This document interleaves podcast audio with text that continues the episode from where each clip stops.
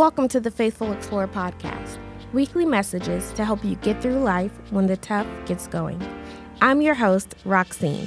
Whether this is your first time joining us or if you've been here all along, I hope this episode inspires you to live your best life and to always be faithful. Hi, guys. Thanks for tuning in to this week's episode. If there's one thing that has taken this world by storm, it's social media. I mean, I know that there are other things out there that have taken over, but this is definitely hanging out at the top of the list. And for me, it's kind of like a love and hate relationship. I love it because it allows me to connect with friends and family that I may not get to see often, as well as reconnect with old friends that I haven't seen in a while. It's definitely a great tool for connecting with people. But we'll come back to this in a second.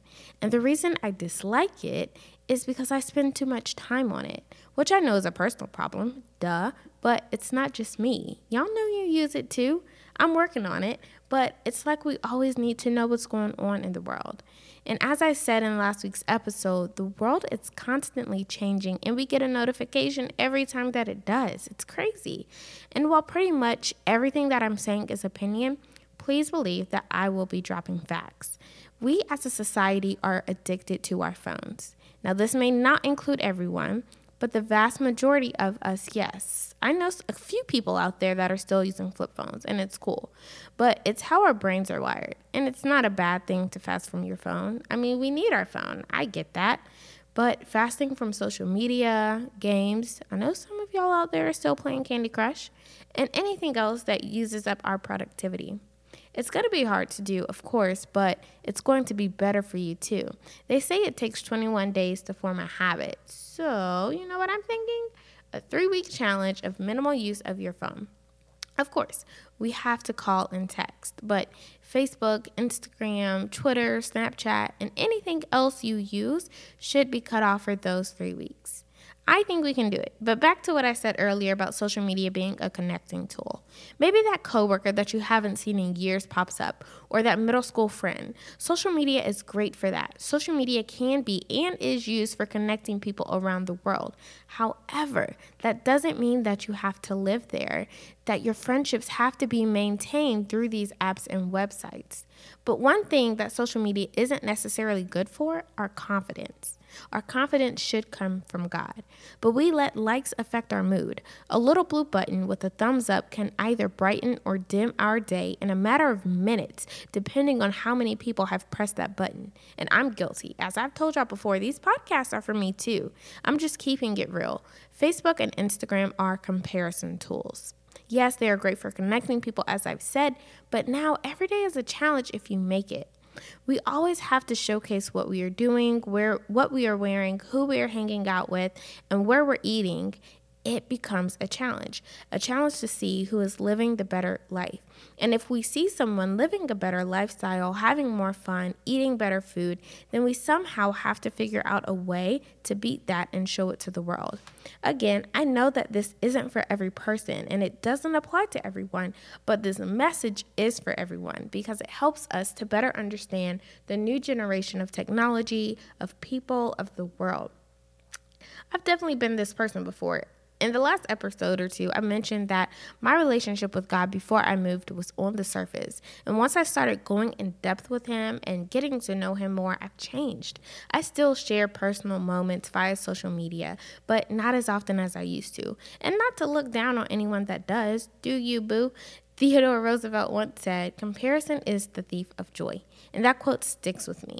I'm constantly reminded of that when I'm on Facebook or Instagram.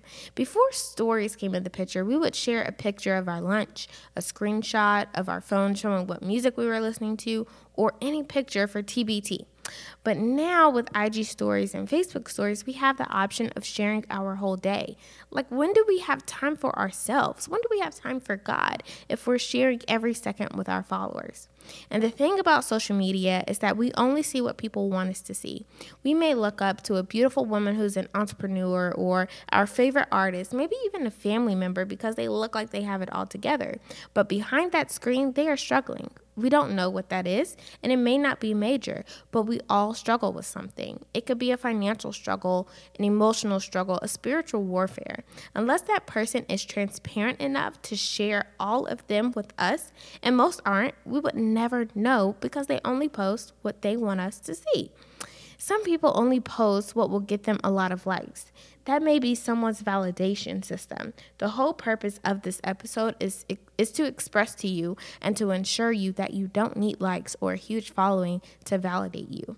God already has. God sent his only son to pay the price for your life. So we don't have to. We don't need man to validate our life what God has approved, no man can deny. I recently heard a message by Sarah Jakes Roberts. She's my newest obsession. And she said, The devil knows our name, but calls us by our sin. But God knows our sins and calls us by our name. Y'all, that shook me so hard. God knows all of our flaws and He still calls us by our name. Yet we have followers on Instagram and on Facebook, they're called our friends to make it seem more warm and cozy, but that word couldn't be any further from the truth. God is our true friend. The only friend I know that I can talk to any time of day about any problem other than God is my mama. And I talk about my mama a lot, but she is my lifesaver. And guess what? When I go to her about my problem, guess who she tells me to go talk to? God. He already knows the issue and he already has it fixed. So, why do we treat him as a last resort? Most people only pray when they need something. And to be completely honest, that used to be me.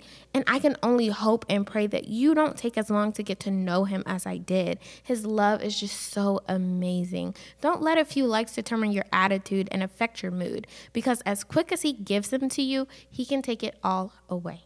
That's all I got this week, guys. Be safe, have faith, explore the world. Thanks for listening to this week's episode of the Faithful Explorer podcast. Don't forget to follow us on Instagram and Facebook at the Faithful Explorer so you can stay in the know. Want to be the first to hear a new episode? Turn on your post notifications and be the first to know all the deets. Bye, guys.